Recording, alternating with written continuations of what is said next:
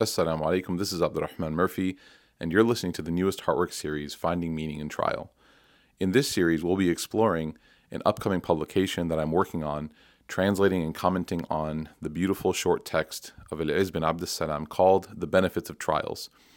In this series, we'll be exploring some of the meanings and some of the benefits of trials in our lives as given to us by Al-Izz bin Abd salam He gives us some of the good things that we seek in life that can only come from the bad moments that we experience in life.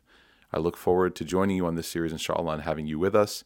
And as always, if you benefit from our work, please consider donating and becoming a sustainer at rootsdfw.org slash sustain. السلام عليكم بسم الله بسم الله والحمد لله والصلاة والسلام على رسول الله وعلى آله وأصحابه أجمعين Welcome home everybody It's good to see you Alhamdulillah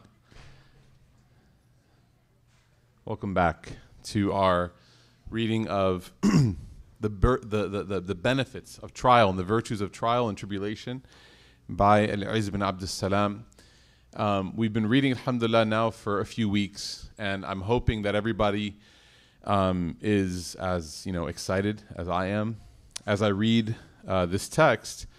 I am always looking forward to seeing what new layers of perspective I can be given by the author on how to respond because that's really the goal of this text. This book is to provide everybody with options and choices.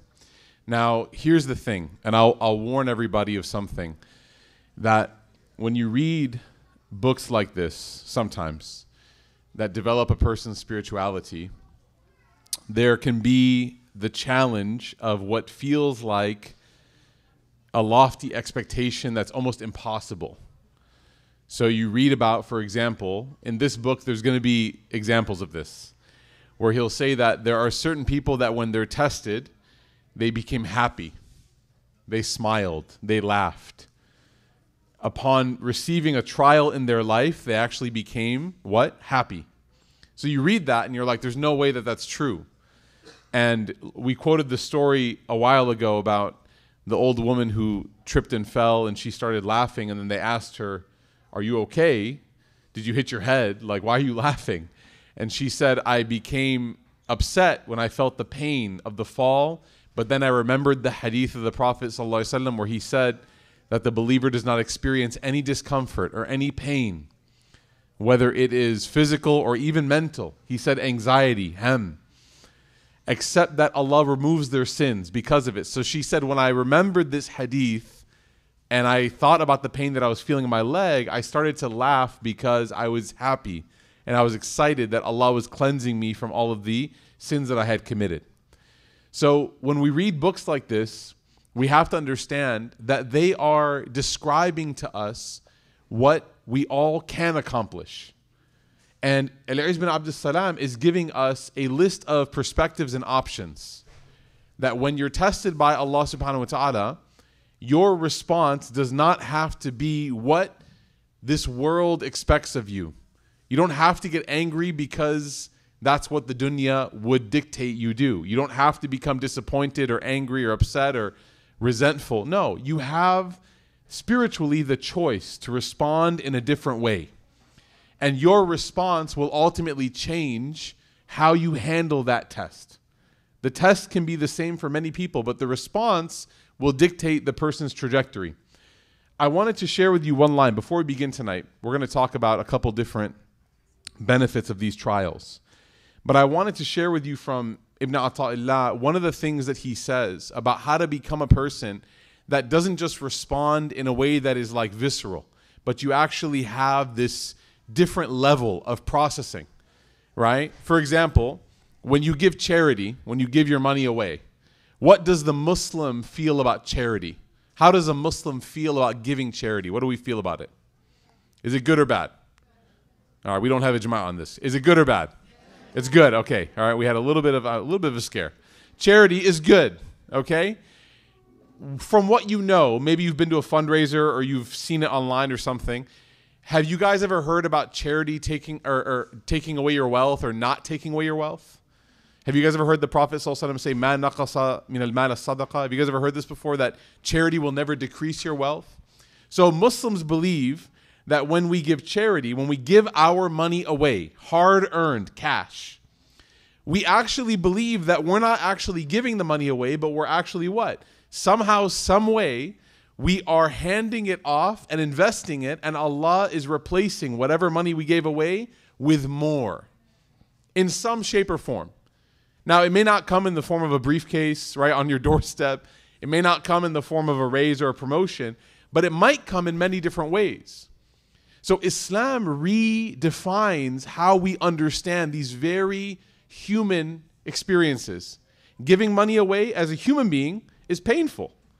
No one wants to give their money away. No one wants to give charity. If you thought about it from a irreligious, almost atheistic perspective, charity is actually pointless because there's no reward for giving your money away, right? There's a goodwill of virtue that lives inside of each person in which they recognize that there is something inherently beautiful and positive about giving charity. And as Muslims, we believe this.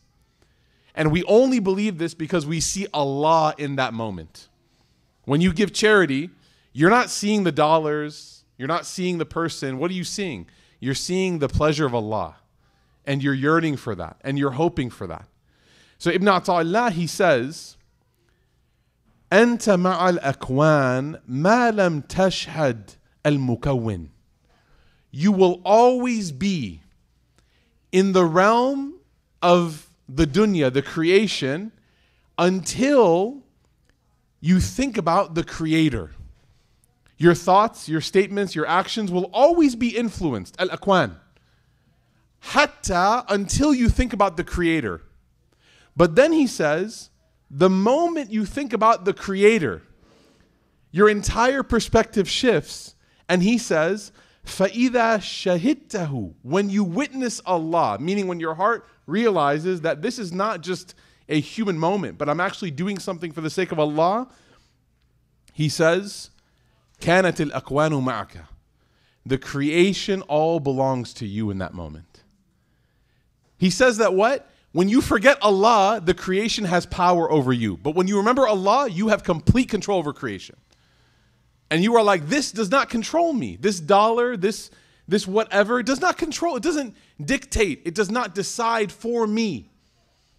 Because I know that Allah has put this in my life. And so, as we're reading this book about trials, I want you guys to think about this and deeply understand this. Your trials in your life do not control you, they do not dictate for you your decisions. You and I, when we are tested by Allah, we have choices. And those choices begin here in the heart. How do we view this moment? How do we see it?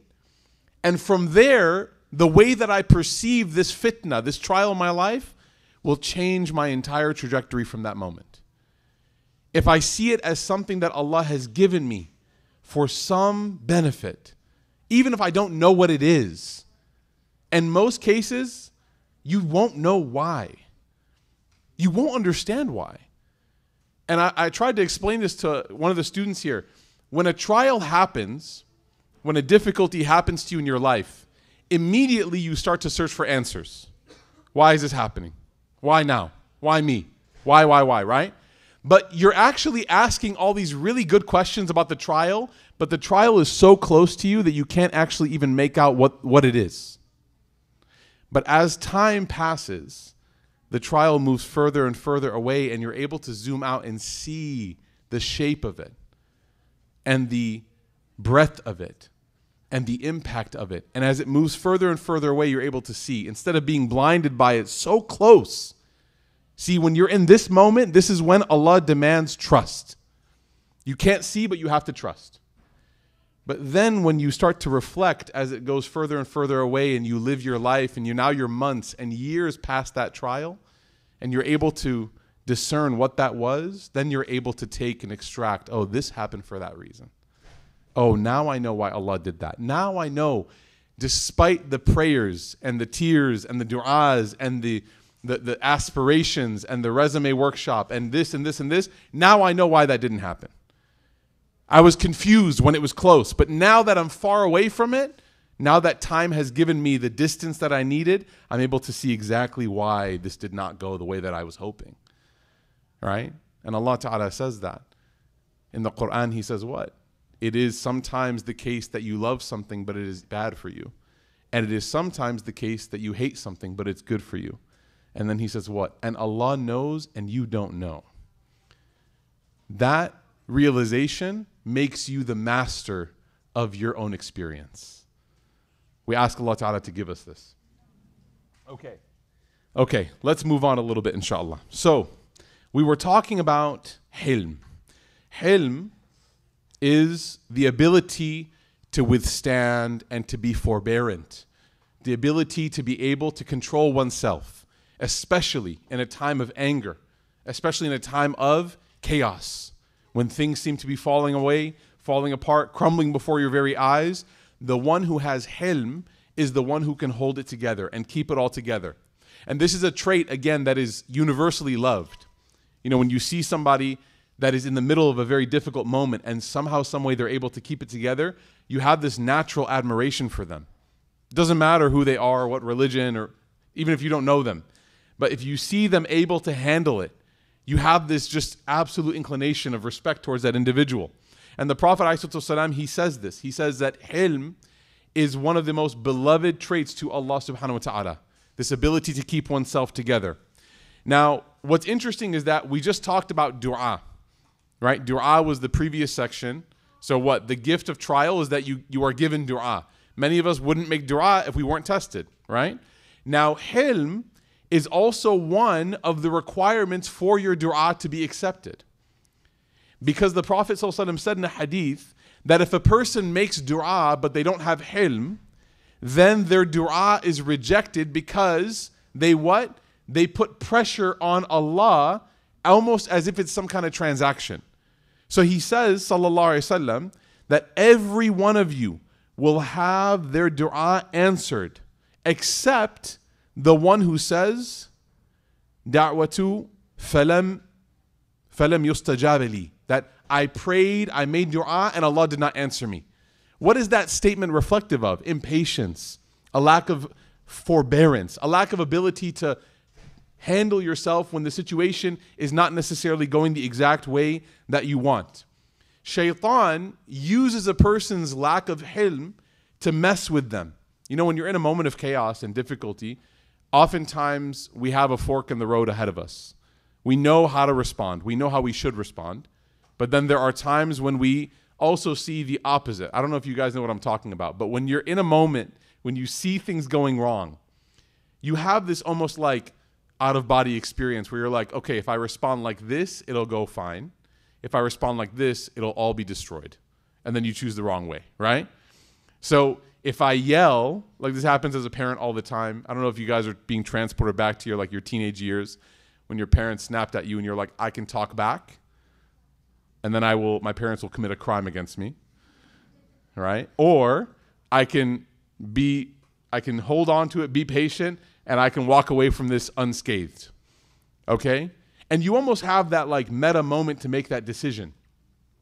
Now, Wahb ibn Munabbih, he said that he was describing, and he was somebody who was well read in the different uh, uh, scriptures. And he used to take from the different scriptures some of the descriptions of shaitan. And he said that Shaitan said in one of the previous nations to a previous prophet, Shaitan told one of those prophets that my favorite place to be when I'm attacking one of the worshippers of Allah, my favorite place by all means, is when people are impatient and angry. That is Shaitan saying, that is my favorite place. When people are what? Impatient and angry. What's hilm again? Patience and the ability to hold it together. He says, when a person becomes impatient and angry, he says, we play with that person. The shayateen play with them like a child plays with a ball. It's a game, it's amusement. And think about it when you're impatient, when you're angry, when you're in the midst of this emotional storm, what starts to happen? Your mind starts to run you start to have negative thoughts about people, about situations, about yourself. Then the mind goes to the tongue, and the tongue starts to talk. Don't tell anyone I told you this, but, right? Keep this between you and me. The thumb starts to get, you know, the, the width of your thumb and your finger for the what? Who knows? Don't act so innocent. The screenshots.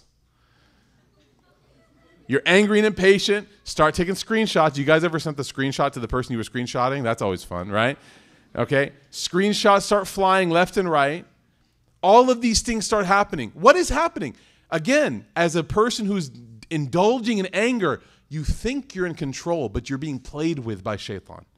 Shaitan is kicking you around. You guys ever seen people kick a soccer ball? Just kicking you around like a, like a soccer ball. And why? Because he knows that at the end of this game, there's nothing but bad. You and I, when we're in the middle of it, we're, we're in the middle of being angry, we, we almost speak like, yeah, I, I know, I'll stop. You know, I'm not going to cross too many lines. You, at that point, you don't have control. The one who has control of you at that point, because what? He's infiltrated your chest. He's surrounded your heart with all these horrible thoughts and ideas the paranoia, the doubt, the anxiety, the anger, the frustration. It's just feeding into itself like a black hole of fire, subhanAllah. And then what happens? The statements, the actions lead to regret, and that leads to damage. And some of those moments are not salvageable. Some of those moments are not salvageable. The amount of people, the amount of people, you know, and my good friend Sheikh Numan is here from Chicago. He's also an imam and a resident scholar. The amount of people that Sheikh Noman and as a community worker myself and others have had to sit in an office with them having tears in their eyes saying what my kids won't talk to me anymore my parents won't talk to me anymore my spouse and i are getting divorced and i regret it because it was because i couldn't control this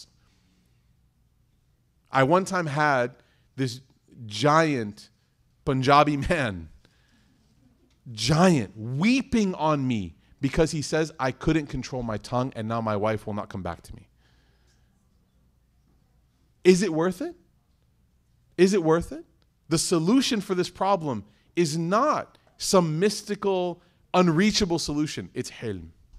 It's being a person that is halim. It's controlling yourself in that moment. So, how do we obtain hilm? We talked about it last time. We'll go over it quickly. Number one, you have to practice sabr. We're going to talk more about sabr later. But the good way to think about sabr in English is you have to be able to weather the storm. You have to be able to do it. If you can't weather a storm, meaning if it's raining outside and you cannot walk to your car, now think about your life in that metaphor.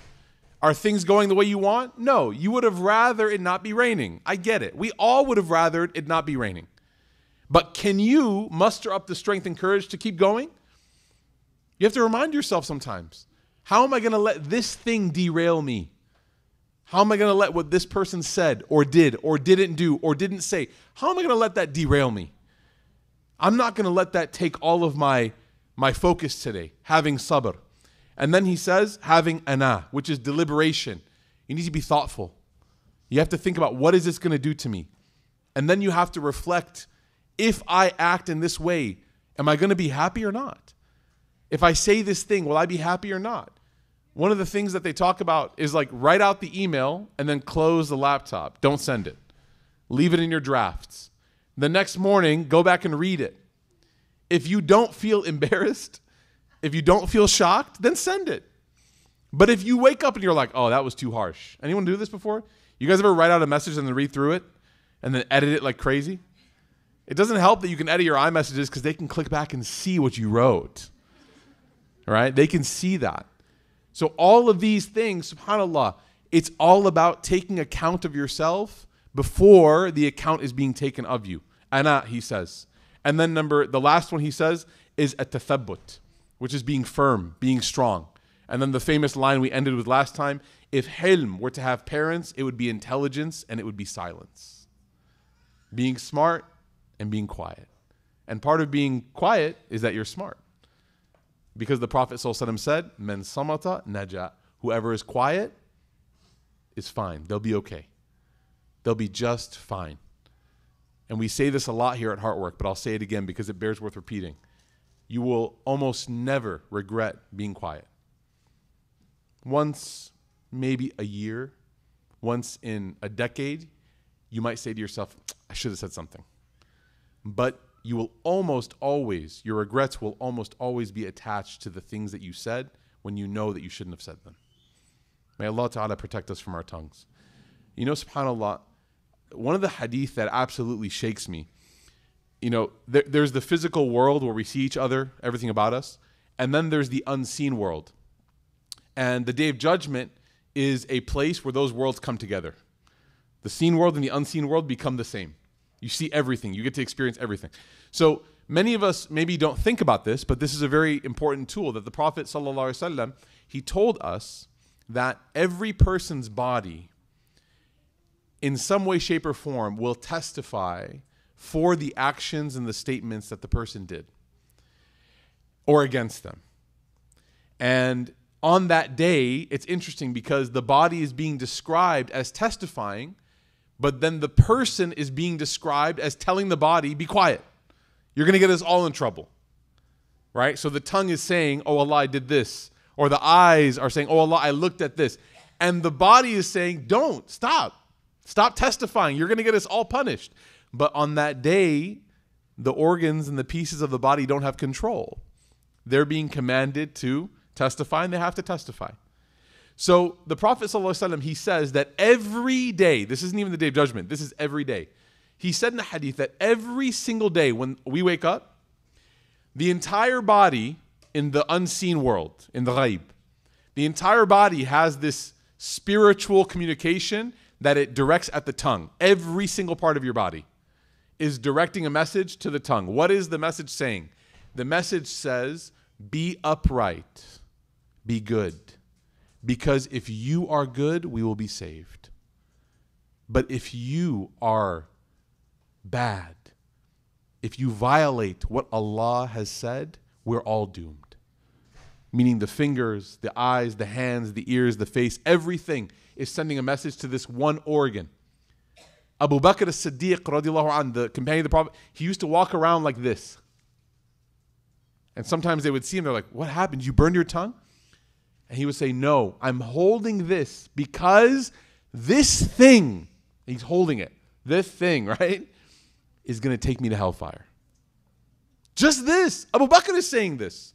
He's the best friend of the Prophet. No offense, but who's your best friend?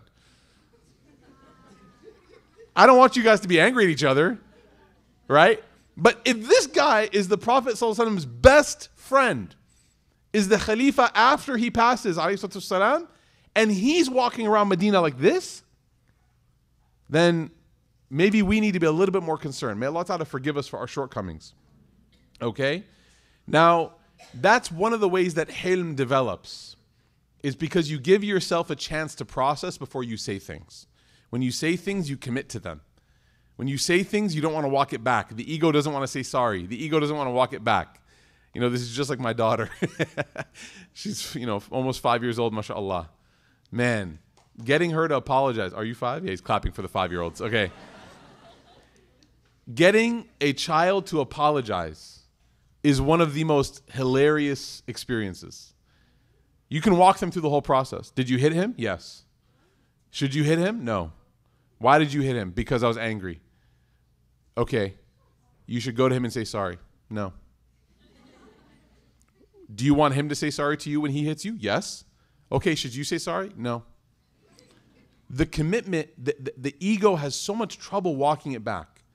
So, subhanAllah, the advice of the Prophet is don't commit with your tongue. Don't let your ego get comfortable so you don't have to walk things back. But then after that, once you've remained silent, my dad used to say you can't talk and think at the same time. Once you've remained silent, then you open up your heart and mind the ability to think. And let's, I want to give you some statements of what some scholars have said about the trials and how a person can develop hilm. Number one, when something that you want is taken from you, or something that you don't want is placed in your life, a trial, a test, right? Oftentimes, we have trouble processing it because it's not going the way that we planned. I want to go here, and now there's a roadblock.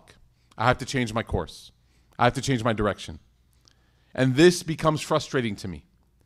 But all I can see in that moment is the obstruction. I don't see anything else about that object or that thing.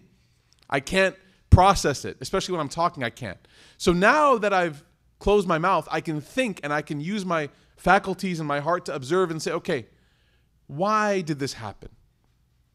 And Ibn Ata'illah, he says, deprivation, when Allah takes something from you, he says, يُعْلِمُكَ الْمَنْعُ لِعَدَمِ فَهْمِكَ عَنَ اللَّهِ فِيهِ Because you are bereft of understanding how Allah has placed that in your life and how Allah is present in that.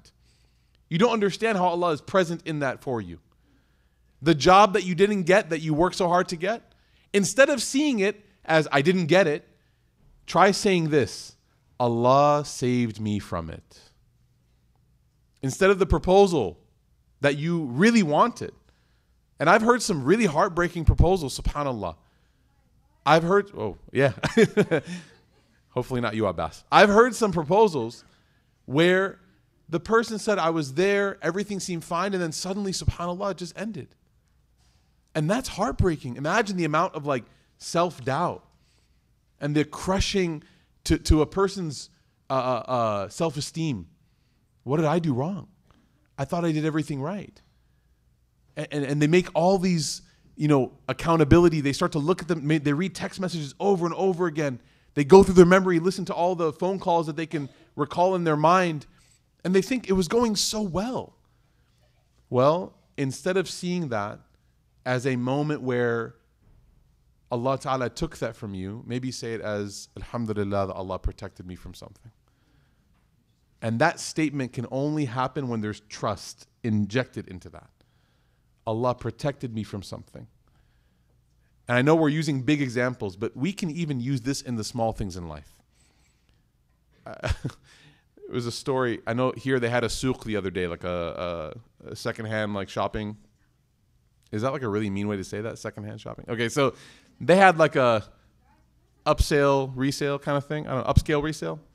How do I say it? Thrift. There we go. Yeah, there we go. All right, I am old. Okay, so a bunch of people went shopping for other people's clothes in this other hall. Okay. And wallahi, this happened just like 36 hours ago. It just happened. And somebody that I know, okay, took some of the clothes that they liked and they were like, you know what? I don't have cash right now. Let me fold these up. I'm gonna put them, kind of hide them somewhere.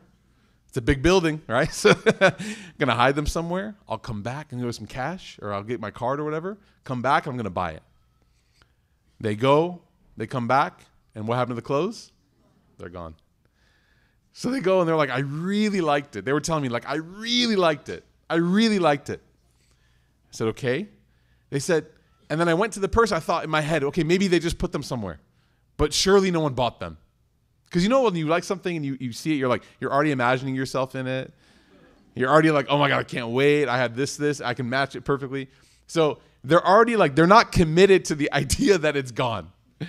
they're still living in that la la land. So like maybe I'll find it. They go and they ask the person. The person's like, yeah, I just sold it. This person's like, I was heartbroken. All right. And then a couple days later, like you know, brought up like, wow, you know, I really wish I could have had those clothes. Really wish. How many of us have ever been in that state? I really wish that. I really wish that. And subhanAllah, I said, let me tell you something that my mom always tells me. And my dad, subhanAllah, told me the same thing. Don't become upset at something that didn't happen for you because it was never yours. Don't become upset at something that didn't happen for you because it was never yours.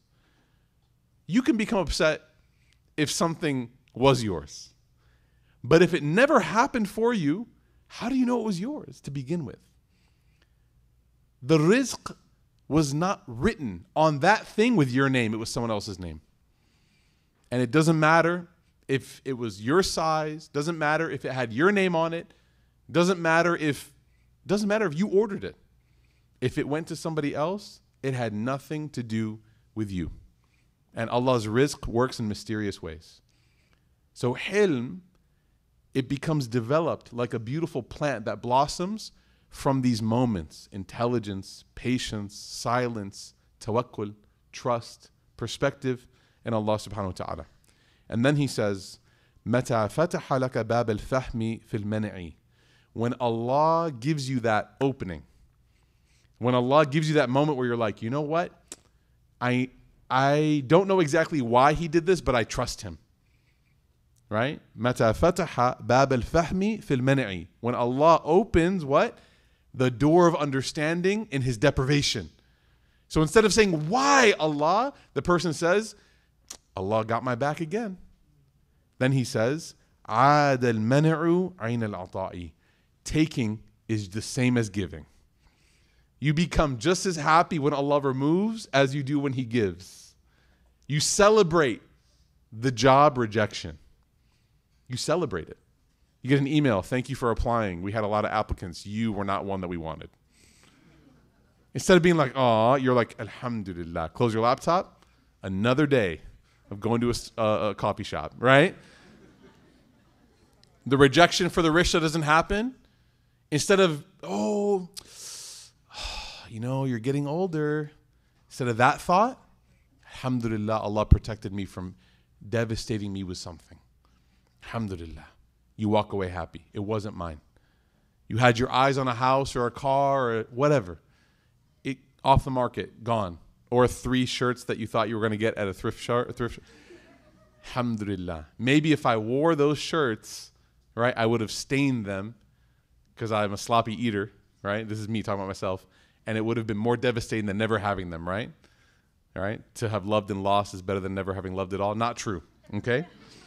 So that's hilm. Now, the last bit about hilm that helps you understand when Allah doesn't give you what you want and being a person of forbearance is removing human beings from the equation. And this is hard.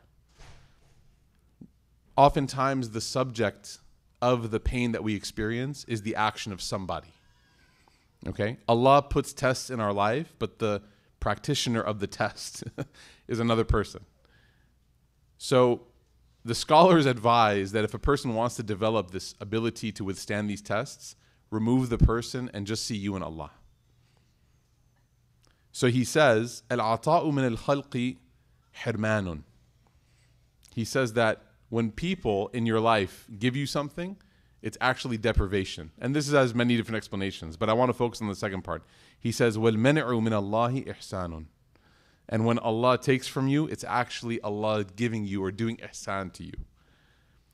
So instead of becoming so fixated on this person being the source of your problems, realize that Allah Ta'ala is the one who placed them there and sent them there with good reason. Okay? Now, I want to share with you before we move on to the next benefit some of the benefits of hilm itself. Number one, a person who is halim, they are honorable, they're respected. If you can maintain forbearance, no one will lose an iota of respect for you. You will maintain your dignity. Number two, when a person has hilm in a moment of, of tribulation, it keeps them free from trouble. Because when a person acts chaotic in a moment that's chaotic, they start to compound the chaos. If you want to be able to mitigate the damage, you cannot become damaging. Right? If, if things are already bad as they are, I have to protect myself from becoming part of the problem. If I become part of the problem, if I take a swing, right? If I step into the ring, now it's going to be worse. And subhanAllah, it'll be worse than the thing that already rattled me. How can I handle that if I couldn't handle this? Right? So he says, number two, it keeps you free from trouble. Number three, when a person has hilm, part of that is trusting Allah, it extinguishes the fire of worry. It's part of trusting in Allah's plan, is what hilm is. I know that Allah has something better for me. And I know that I don't know what that is, but I trust Allah enough to know that He knows me. And in His knowing of me, I got no problem handing the situation over to Allah. And number four is that a person will naturally feel a sense of security and of, as a result of all of this, they will feel a sense of security with Allah subhanahu wa ta'ala with their hilm, with their forbearance. And as I said, this is only possible through trials and tests. How many people want to be halim, want to be forbearant in trials? If you want to be forbearant, you cannot get upset when you are tested. That's how Allah is giving you this opportunity or this gift. Okay? Now, I'm going to start the next benefit. And this one is a little bit subhanallah it's just full of stories a little bit tough to go over because it actually requires a fundamental shift in the heart of a person the seventh thing that is a gift when trials come to your life is you are given the opportunity to do something that everybody wants to do. Everybody in this room, I believe, in their heart of hearts, wants to be known as a person who is forgiving. Yes or no? Yes. When you meet someone who is forgiving, do you respect them? Do you appreciate them? Do you see them and admire them? Wow, mashallah, I can't believe. Yeah, right, Abbas? Two thumbs up, mashallah. Okay? When a person forgives in front of you, you have nothing but praise and respect for that person in your eyes, right? Well, what if I told you that the only way that you could become forgiving is when you're wronged? But it's interesting because we don't want to be wronged. I don't want you to wrong me, but I want to be forgiving. But I only want to be forgiving to nobody because I don't want anyone to wrong me. You see how it doesn't make sense? SubhanAllah. The virtues that we aspire to achieve require that vice be done to us. It requires it. Otherwise, we'll never become the people that we want to become. You can't become patient, forbearant, trusting in Allah. You cannot become that person unless Allah puts tests in your path. That's why they're called tests, to see if we pass. So the next virtue that Allah gives you is the virtue of forgiving somebody. Al-afu an janiha. Allah subhanahu wa ta'ala in the Quran, when He describes the virtue of forgiveness, He says that this person, when He describes them, He says, وَسَارِعُوا إِلَى مَغْفِرَةٌ مِّن رَبِّكُمْ وَجَنَّةٍ عَرْضُهَا السَّمَاوَاتُ وَالْأَرْضُ أُعِدَّتْ لِلْمُتَّقِينَ Allah Ta'ala says, and race all of you rush towards what?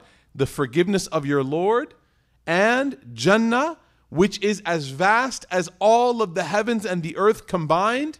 It is a place that is only prepared for those who have taqwa.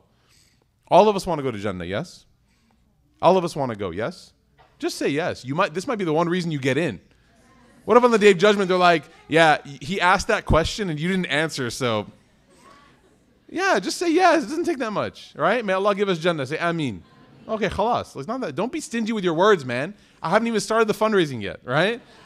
Okay, so Allah in the Quran says, rush towards the forgiveness of Allah. So look at all the things He's listing out. These are all amazing, amazing perks. Rush towards what? Maghfirah min Rabbikum وجنة عرضها السماوات والأرض أعدت المتقين. These are the things that are promised. You're going to have Allah's forgiveness and you're going to enter paradise and have whatever you want. I want everyone to close your eyes and think about what you want in Jannah. If you're a parent of children, you're like, sleep. Okay? Just think about what you want. You know, there's no such thing as no when you want something in Jannah.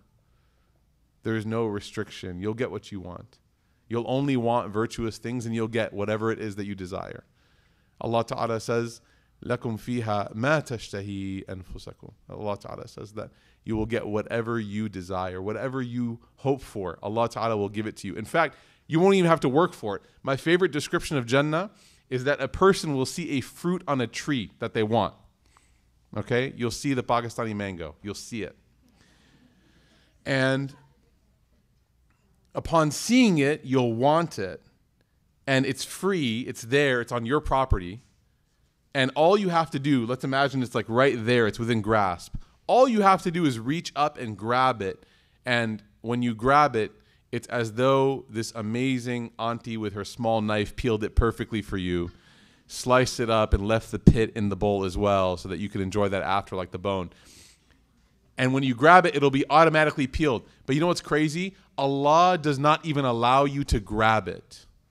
He doesn't give you a chance to grab it. You know why? Because the tree is commanded to place the fruit directly into your mouth. Because why? You don't have to do any work in Jannah. You already did your work here.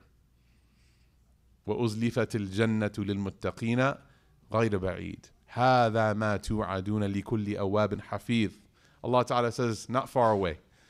It's for everyone who preserved their faith and they were repentant to Allah من خشي الرحمن بالغيب وجاء بقلب منيب ادخلوها في السلام ذلك يوم الخلود لهم ما يشاءون فيها ولدينا مزيد الله أكبر Allah Ta'ala says you'll be told enter it can you imagine you're there and you're looking at and you're like I spent all my life hearing about this place called Jannah now here I stand right in front of it and the angel is like enter enter and you're like do I need no enter ادخلوها في السلام ذلك يوم الخلود that this is the day that you have been promised this is your day this is your residence now لهم ما يشاءون فيها ولدينا مزيد that for for you and for everybody in there whatever you want and guess what we actually have more than you can even imagine may Allah Ta'ala give us Jannah so that Jannah Allah Ta'ala says is waiting for you but what kind of person do you have to be here are the descriptions you want to be this person yes or no you don't know yet, but you want to be this person, right? الَّذِينَ يُنْفِقُونَ فِي السَّرَّاءِ وَالضَّرَّاءِ Number one, this is a person who gives, but they don't just give in prosperity, في السَّرَّاءِ They also give في الضَّرَّاء They also give in difficult times. Oh, interesting. Hold on. Does anyone want to be a person who's able to give even when times are tough? Okay, hold on. You see where I'm going with this? Can you give in tough times if times are always good for you? No. You can only give in tough times if Allah puts tough times in your life. So you read this verse and you're like, I would love to be, I would love to be the person that knew in their heart that even when times were tough, when layoffs hit me, when I lost my job, when I didn't know how much money I was going to make, even then I want to be that person, Ya Allah, that wrote a check for the orphans and for the families affected to give relief to Palestine and Gaza. Ya Allah. I want to be that person. Yes or no? How do you expect to be that person if you're never tested?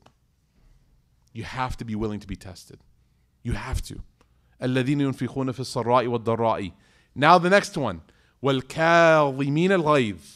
And the one who is able to swallow their anger. والعافين عن الناس. And they forgive people. All of these, Allah is describing the person who's going to Jannah has all of these. Wallahu yuhibbul muhsinin. And Allah Ta'ala loves those who are beautiful with their faith and character and try their best. All of these are the result of being tested. You give in times of ease, which is a test, by the way. because how many of us, we get, get, get, and then we forget to give? So you give when you are in good times, that's a test. In bad times, that's a test too. You have to swallow your anger when you're angry, when you're being tested. And then you have to forgive people. How do you forgive people? When that person has become a fitna or a test in your life. But it will give you an eternity of relief and joy and happiness. Notice that all of these are difficult things, but when you think of the goal, the difficulty becomes worth it. Right? So then, now how do we act on this? This ability to forgive. The Prophet, ﷺ, another motivating point, he told Abdullah ibn Amr ibn al-As, may Allah have mercy and be pleased with both of them, the son of Amr ibn al-As. And why am I mentioning this hadith? I'll tell you why. He told him, Irhamu, tarhamu, waghfiru, yaghfiru. That he says, be merciful and you will receive mercy. Arhamu turhamu. Waghfiru yaghfiru. That Allah Ta'ala says, or the Prophet says, have mercy, you will receive mercy. Be forgiving and Allah will forgive you. Yaghfir Allah lakum. Okay? So here we see one motivating point, which is forgiveness of people means that Allah will forgive you. How many sins do we have? Don't tell anybody. How many mistakes have we made? A lot. How many times have we committed indiscretions against other people? Many times.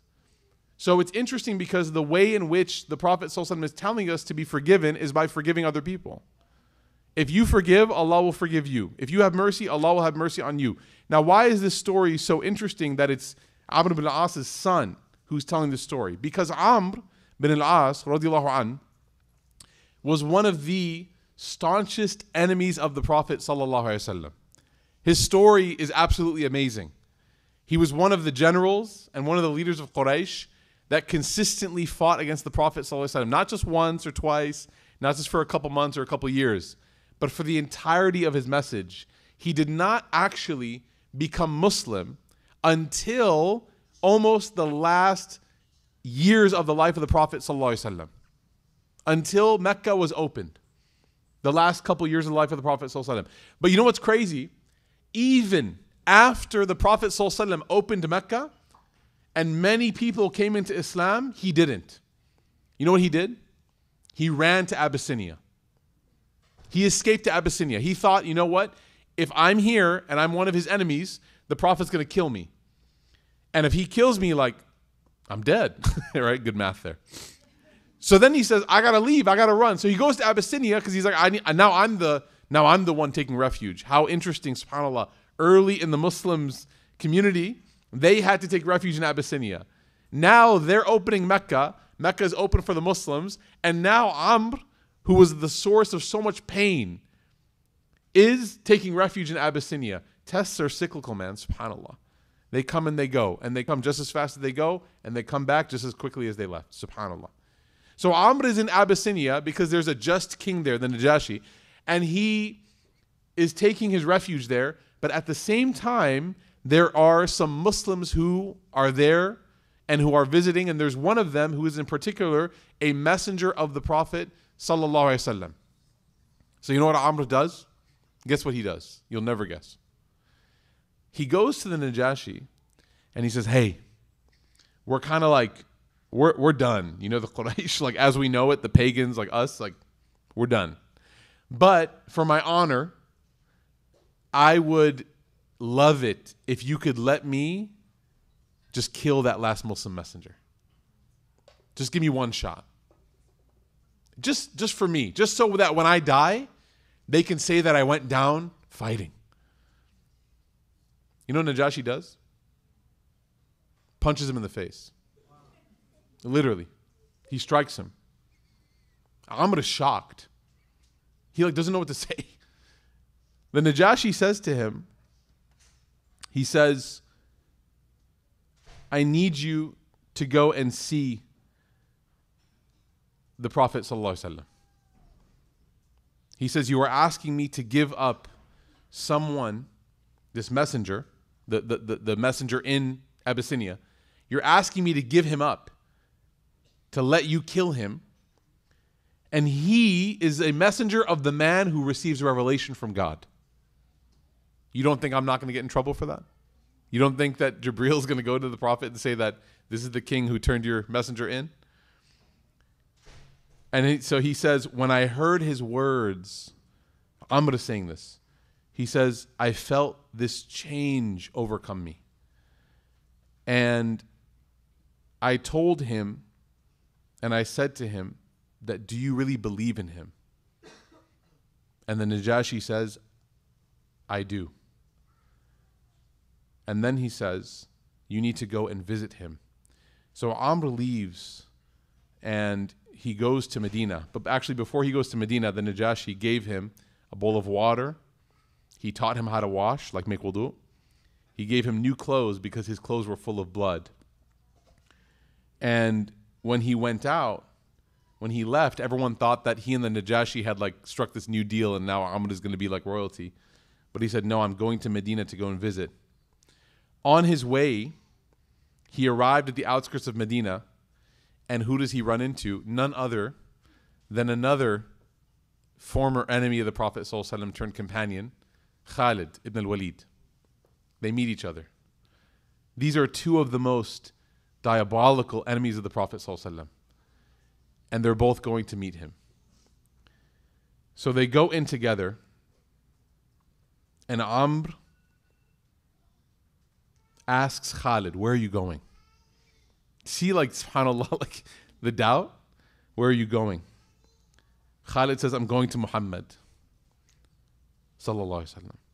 Because anybody of any significance has become Muslim. And then he says, Khalid says, if we stay non Muslim, he's going to kill us. So you can see like his motivations for conversion are interesting. He told him, Amr says, I'm also going to Muhammad, but I want to be Muslim. They stayed at a tent outside of Medina for that night. The next morning they woke up and they traveled together. He said, I will never forget as we drew closer to Medina, a person saw us, and these guys were recognizable. And he said, What an incredible morning, because he knew what was about to go down. He repeated this three times. And he says, Mecca has given up its power and sent them to us. You know, like the Muslims were trying so much to go into Mecca and to make Umrah and to be there. And then this guy, he's basically like talking trash a little bit, right? He says, Mecca sent its power to us. You know, the Medinan farmer is standing there with his dates and he's like talking trash. These two guys, subhanAllah. Amr goes in with Khalid. It was time for Asr prayer. He goes, We arrived at the Masjid of the Prophet ﷺ, and we walked in and we saw his smile. He says Khalid was the first one to walk in and take the Shahada with the Prophet. ﷺ. He was followed by Uthman bin Talha, and I was the third. He said, When I sat down, I could not lift my face to look at him in the eye because I was so embarrassed of the last 20 years of how I treated him.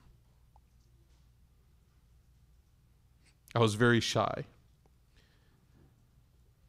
So he said, I stuck my hand out to shake his hand and to take the pledge, the bay'ah and the shahada. And the Prophet ﷺ began to reach for his hand, and Amr pulls it away. The Prophet ﷺ, he smiles and he says, What is this, Amr? What's going on? And Amr says, Ya Rasulullah, when you embrace Islam, are all of your sins forgiven? the Prophet ﷺ said, When you embrace Islam, all of your sins are forgiven like the day that you were born. And Amr begins to cry and he takes the hand of the Prophet ﷺ and he says, Ashhadu an la ilaha illallah wa ashhadu annaka Muhammadan abduhu wa rasulullah. And he accepts Islam in that moment. Why am I telling you this story? Because this man who literally firsthand, and I mean that literally, by the hand of the Prophet ﷺ, felt forgiveness. His son is narrating a hadith from our Prophet saying, What? Forgive.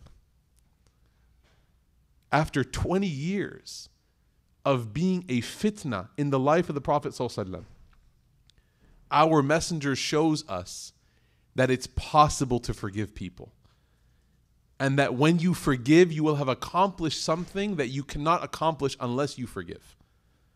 This story, the inspiration from this story, would not exist if the Prophet says, No, kill him. But his ability to forgive transcends generations, and his own son narrates from the Prophet ﷺ a hadith in which he says, Be merciful, Allah will be merciful to you. Forgive, Allah will forgive you. And his dad knew the meaning of those words more than any of us realize because he took that on himself. We ask Allah Ta'ala to allow us to be forgiving. We ask Allah Ta'ala to give us the, the pleasure of forgiving and going past our own ego to forgive those that have hurt us. We ask Allah Ta'ala to allow us to never be those that hurt other people. We ask Allah Ta'ala to give us hilm and the ability to forbear any difficulty that might end up in our path. We ask Allah Ta'ala to make it easy for us to be able to display these beautiful traits of His Messenger Sallallahu Alaihi Wasallam.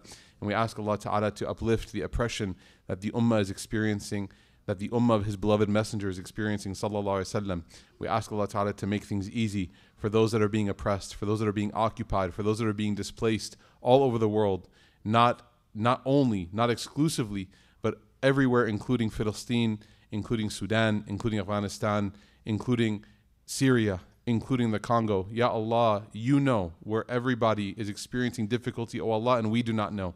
You know the hearts of each person as they call out to you and as they weep to you, Allah, and we do not know. So, oh Allah, we sit here tonight needing you, only relying upon you, Ya Allah, to give them relief and to give them comfort and to give them safety and to give them strength and to give them paradise ya arhamar rahimin. Subhanak allahumma bihamdik. Nashhadu an la ilaha illa ant. Nastaghfiruka wa natubu ilayk. Um, we haven't finished this portion. There's a lot from dua. He goes on for a while. Or forgiveness i'm sorry but I wanted to begin it with this, inshallah, so that when we come back next Monday, we can hit the ground running with how to become forgiving and how to be that person. Because as we all know, it's a lot easier said than done. And so, al-Izz bin Abdus Salam and some other scholars, they give us some tips on how to really process the fitna to become forgiving. We ask Allah Ta'ala to accept. I'll see you guys, inshallah, throughout the week at the programs and next Monday. Wassalamu alaikum wa rahmatullahi wa barakatuh. Uh, Isha prayer is going to be in approximately eight minutes in the Musalla. So if you want to head on over there, inshallah, you can walk through here with your shoes off, or you can walk around the outside of the building, inshallah. Assalamu alaikum.